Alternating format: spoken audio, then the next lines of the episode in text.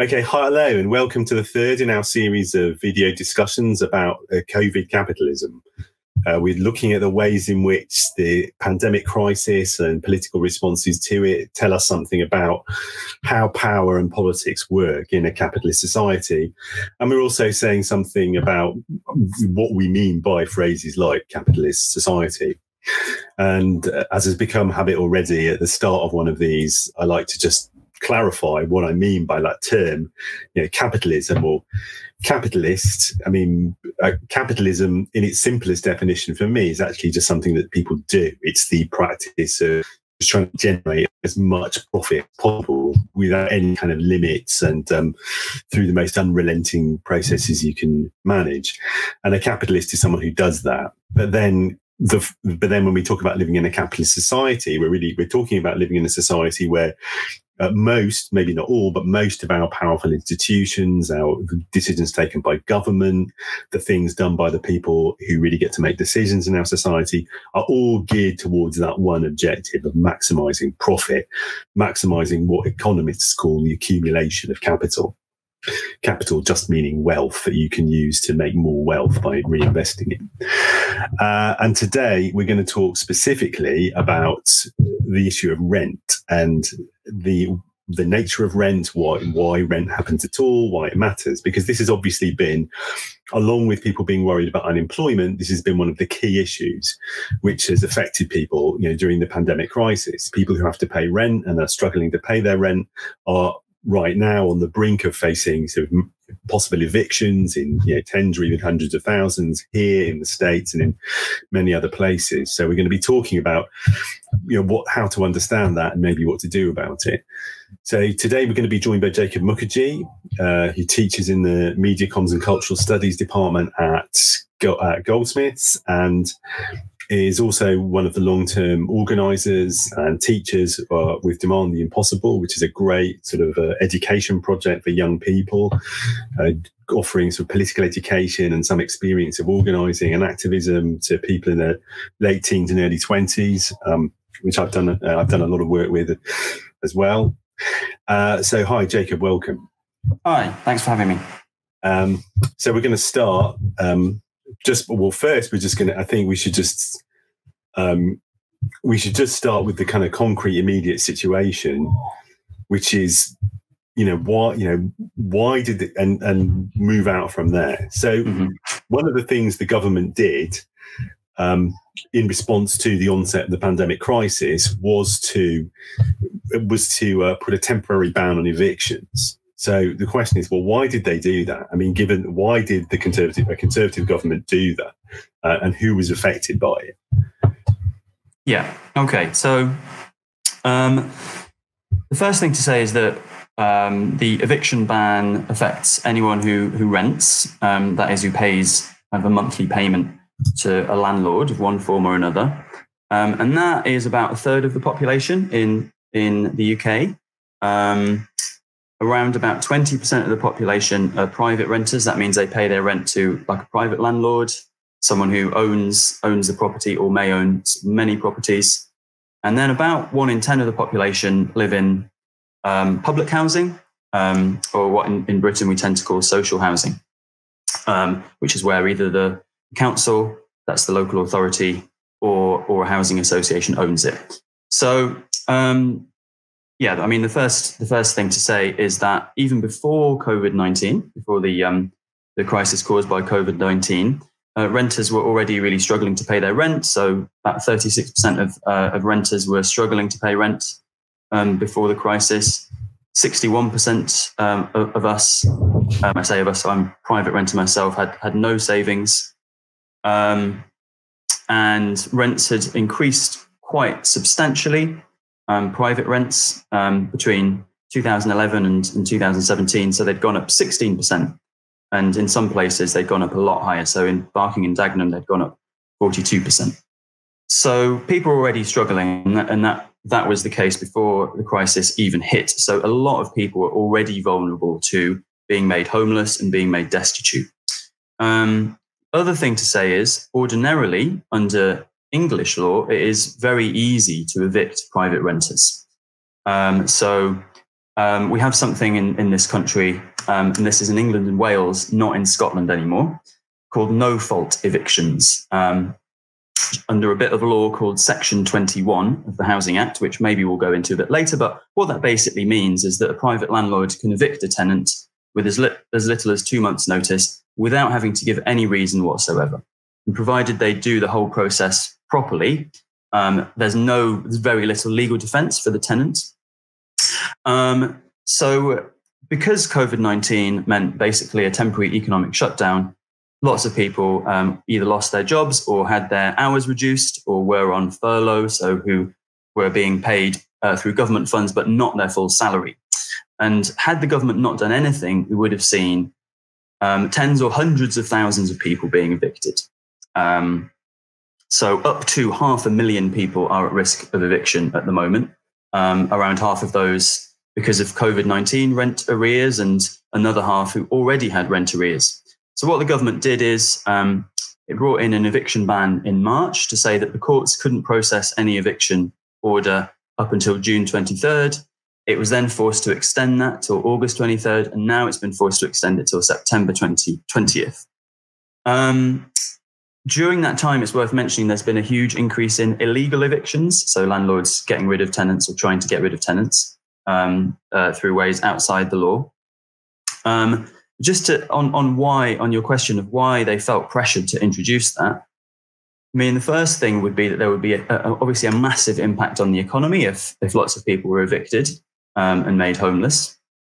Um, local authorities would then have to house them. People would, in having to find a new place to live, would that would reduce their spending power. So that would deepen the recession that's already coming. The other thing is that I think the government recognised that housing is an area where they're really weak um, in 2017. Um, basically, the Tories lost their majority in part because private renters um, uh, vo- uh, voted en masse for the Labour Party, and um, uh, that was probably one of the biggest sort of determinants of how people voted was the, the, the kind of housing arrangement that they lived in.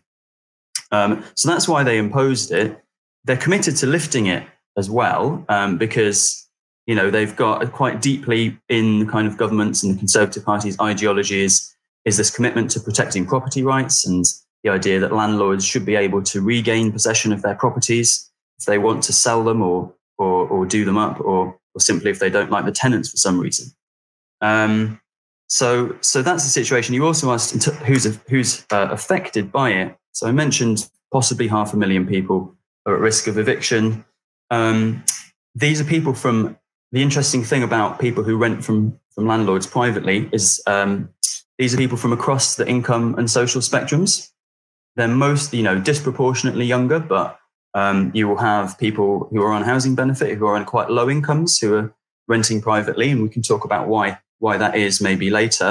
And there are also people who, you know, who are graduates um, who who may earn, you know, reasonably well, um, but who can't afford the very high house prices, which is again possibly something we'll we'll get onto. So it would be, you know, this this is an issue which the government does have to be very careful around in terms of the sort of political calculations, because there's a broad swathe of society who could be affected by this this uh, rent um, rent debt crisis that people are experiencing um, at the moment.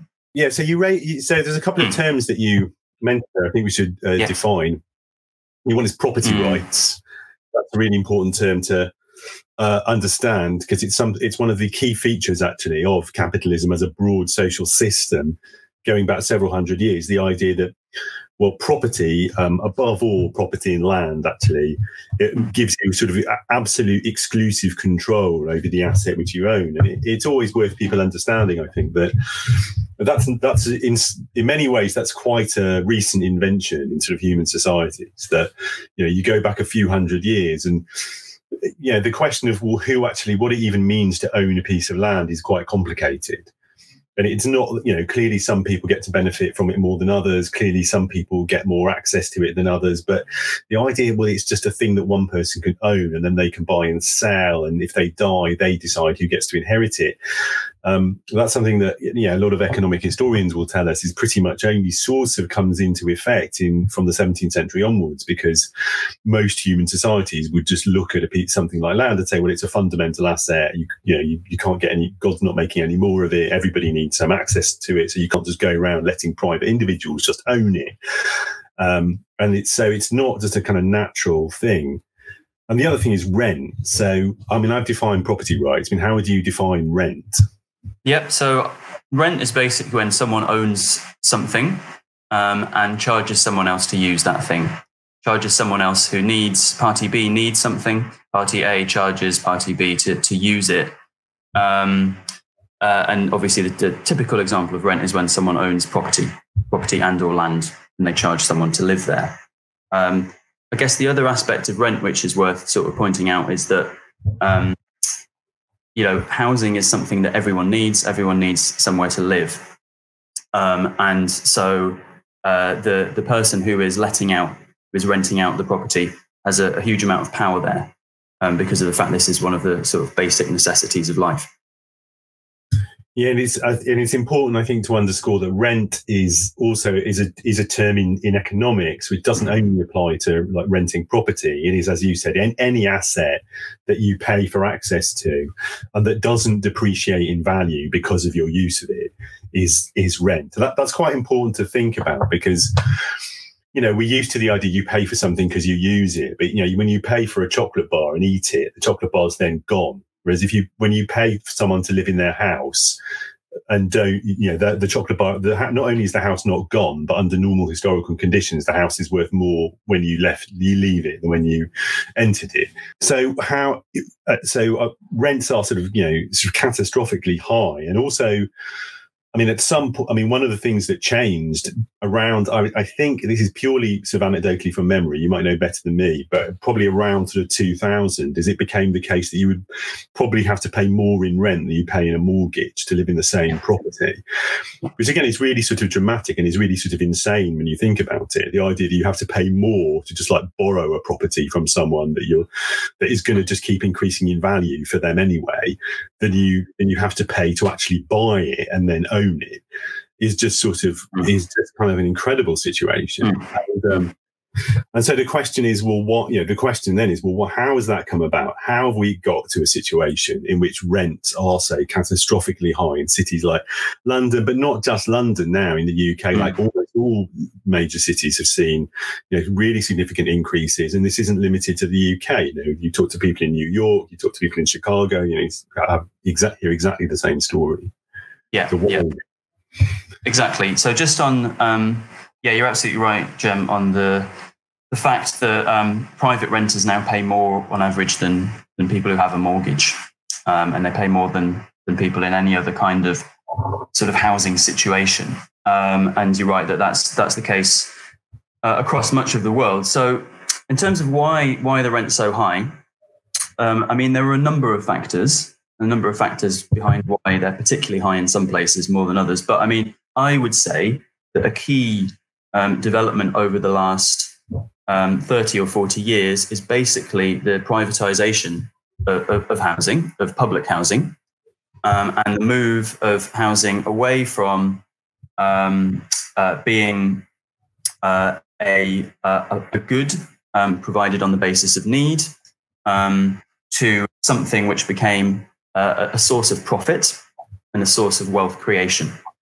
Um, and so that, that's one dynamic. The other thing that it's important to mention is that um, owning a home, and indeed sometimes owning a second home, has become uh, an important source of, um, of financial security for the middle class in Britain and in a lot of other countries. So we've had pensions, the value of pensions, you know, massively decreased.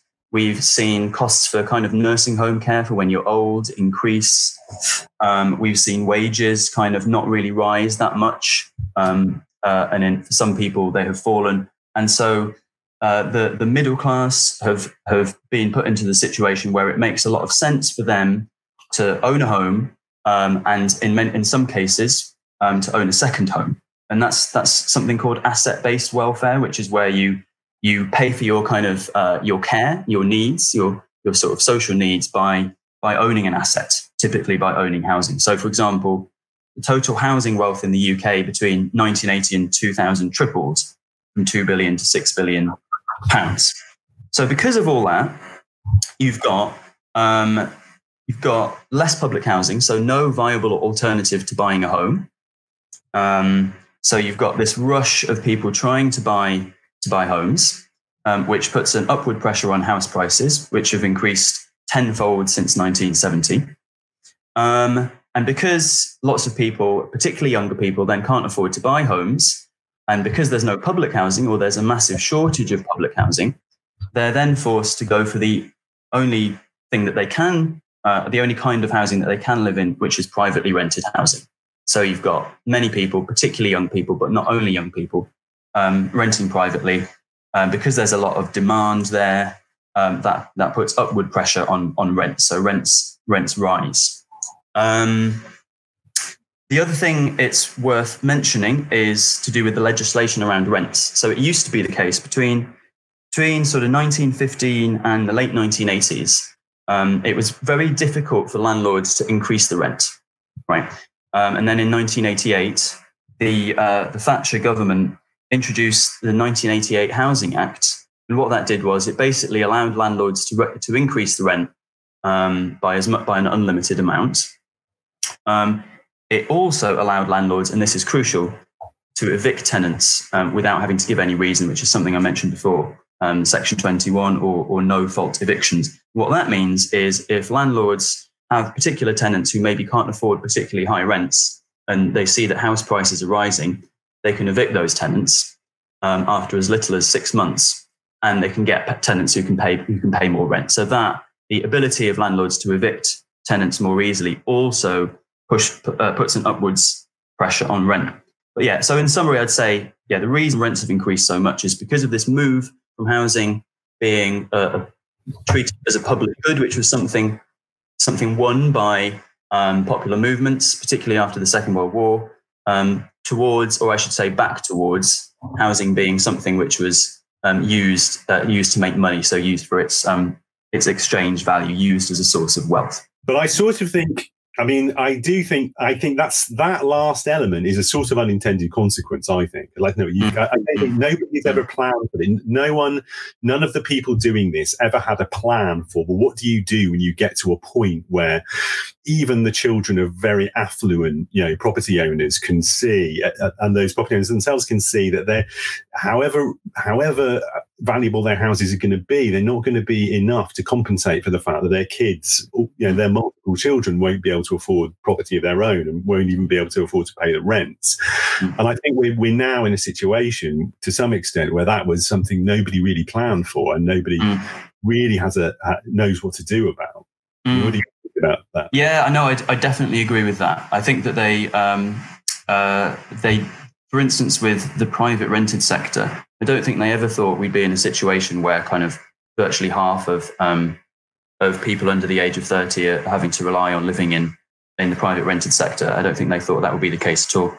Um, and you know, it does it ultimately does sort of harm the conservative project, and it really harms capitalism. If you've got so, for example, in London, there's there's you know big businesses saying we need to sort out the fact that rent's so high because the problem is that workers, particularly younger workers, are paying so much in rent they don't have much much to spend on other consumer goods, which you know um, is a, a, classic sort of problem of capitalism that you know means that profits tend to tend to be reduced over time.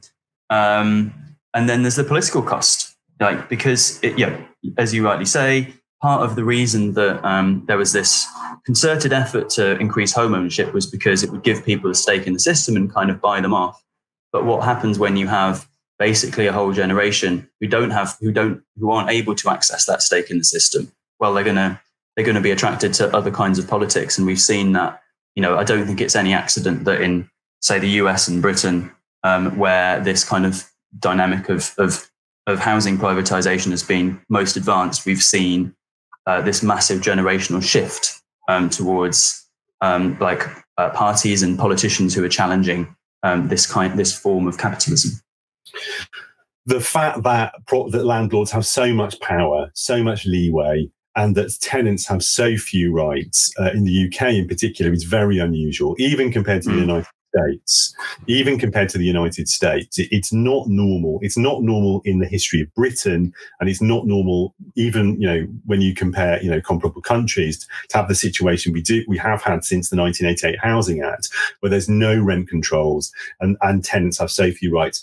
and that's also one of the reasons why property has become so expensive because there's so much. One reason why over the course of the 90s, for example, there was such a, an escalation in demand for housing was precisely because people living in the the rented sector had the experience of just having, you know, having to move out of their house on the whim from their landlord, which wouldn't happen. That wouldn't happen, say, in Germany, which is one reason many people in Germany, it's still considered completely normal to rent to be a private renter your whole life why? Because you have rights as a tenant. You know, you you can you you enter into a contract with the landlord. You know that you have some protection from just being arbitrarily evicted.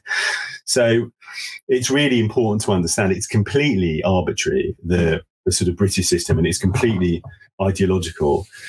I think it's worth sort of reflecting momentarily as well on, on, what it does to cities as well, on the fact that you know this situation which we're describing produces a situation in which, well, I mean, you can say, I mean, what is the effect on city life of a situation in which really uh, young people increasingly can't even afford to live there, and the ones who do live there don't have any money to spend? Mm. Yeah. Well, one one thing is the massive increase in house sharing. Um, so people um, in cities like London having well into their 30s, having to live in you know houses with lots and lots of other people, um, uh, and living in very o- overcrowded conditions, often um, in in houses which uh, are falling apart. Because that's that's another thing with the sort of rent renting dynamic that we talked about a bit is that um, the person who owns the asset um, if there's a huge demand for that asset, they don't really have an incentive to improve the quality of that asset over time. So they can let it deteriorate because they know that people still want to live there. So we know that people who live in private rented housing um, have the worst conditions. So a quarter of, of homes um, that are privately rented don't even meet the government's own very, very minimal decent home standards. So there'll be things like um, your you, you know, leaks. Um, I'm just talking about the things I've experienced even recently. So leaks in the ceiling, um, broken appliances, um, drafty houses that are very poorly insulated because the person owning the house has no asset because they don't pay the energy bills. They have no incentive to sort of make it more energy efficient. The other, the other thing, um, and just going back to what you said, Jem, which I think is very important to emphasize. The other thing behind the other consequence of the fact that in England, in particular, we have such poor rights as renters is that it makes it very difficult for us to organize and even to complain about our conditions. And this could be a nice link to getting on to talking about when, you know, after this, the sort of possible political responses. So you mentioned Germany and Sweden. In Germany and Sweden, renter unions are a very, very big part of the landscape. And the reason so a renter union is is um, something that renters can join and which will um, offer them some kind of insurance against being uh, having their rights infringed by their landlord. Um, uh, renter unions um, in Sweden and Germany, they will they'll be quite large and they can even help to sort of negotiate rents with big landlords. Um, so it's a little bit like a trade union in the workplace um, for workers, where workers will join a union to give them some collective defense against their bosses, kind of screwing them over. In Germany and Sweden, the reason renter unions are a big thing is because people have much more security. So renters can't just be evicted. If they get a bit uppity and they start to kind of campaign for better conditions, it's very difficult for the landlord to evict them. In this country, it's very easy for the landlord to evict people. If you, if even if you complain about something, um, you know, a repair not being done, um, your landlord can just sort of turn around and say, okay, well, I want you out in that case, or have someone who's a bit more docile, a bit more, a bit more passive. So it can be a very, very precarious um, existence um, where you you feel very disempowered. It can make you very transitory, so you have to move often um, because your you know your, your your house is in such a state of disrepair, or you get evicted. You have to kind of seek somewhere better or more secure. So people move around a lot, which means it's quite difficult to form a base in the community and to form an attachment to a local area. Um, and so cities kind of become a bit hollowed out, particularly inner cities and in, in places like London. I would say one interesting aspect of it, one not so negative aspect of uh, younger people in particular having to rent in house shares is that it does, I think, create a form of sort of sociality um, because you're having to live with a bunch of people from all kinds of different backgrounds. Um, you're mixing people from different social classes, who come from different countries. Um, it's it, you know it tends to make you have a more sort of tolerant and sociable disposition, um, and and I think that's maybe a factor in younger people being kind of basically more liberal and progressive is is having is you know dealing with that experience of diversity um, in, in urban life. Um, you know, so I've lived with people from Czech Republic, from Slovakia, from Nigeria, from Singapore, um, uh, and you know, at least in some ways, that's been an enriching experience, even if other aspects of it haven't been haven't been so great. I think you talked a bit about you. You talked about about the political stuff we can do. I mean, obviously, uh, there are actual renters unions people can join, like the London Renters Union, for example, and it's a really important. Maybe you can talk a bit more about that, but maybe you can also comment on the fact that in London, for example, Sadiq Khan, the mayor of London, who is a, a, member of the, who is a Labour politician, but was definitely was very, at great pains to make clear to everybody throughout his tenure that he's not a Corbynite, he's not really on the left, has nonetheless said that during the next uh, mayoral elections, uh, which I think is next year, um, is will he will stand on a platform demanding that the mayor be given the right to impose rent controls in London, which is a huge ideological break. I mean, that is something that the Labour Party wouldn't touch with a barge pole throughout the Blair and Brown years, that, and that even when Ken Livingstone was mayor, they wouldn't didn't want to go near, and that even actually even sort of the Ed Miliband to leadership of the Labour Party w- would have regarded as too radical. So that that is a fairly that is quite a significant moment, I think.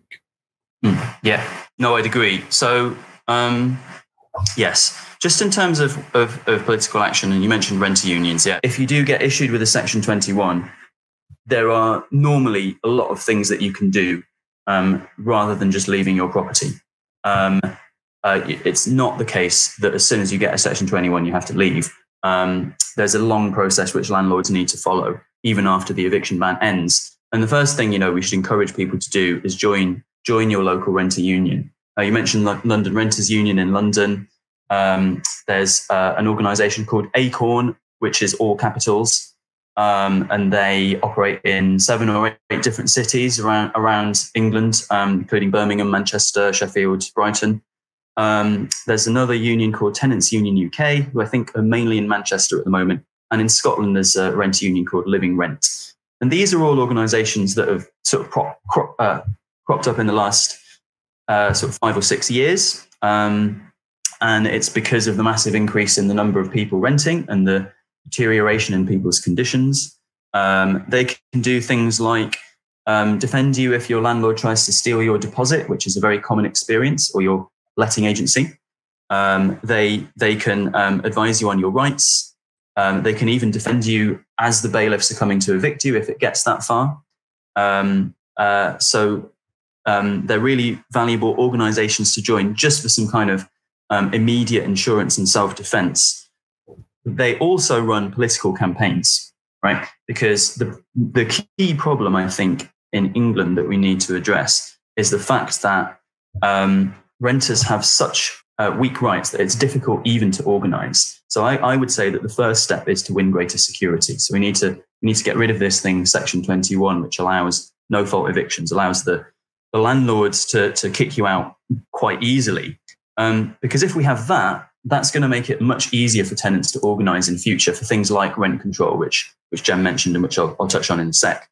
Um, the way I like to think about it is renters need to win the right to organize. So workers, for all the, all the fact that workers' rights have been attacked in this country, workers can at least join a union legally, um, if they're sacked for their trade union activities, they can take their boss to a tri- to an industrial tribunal to court.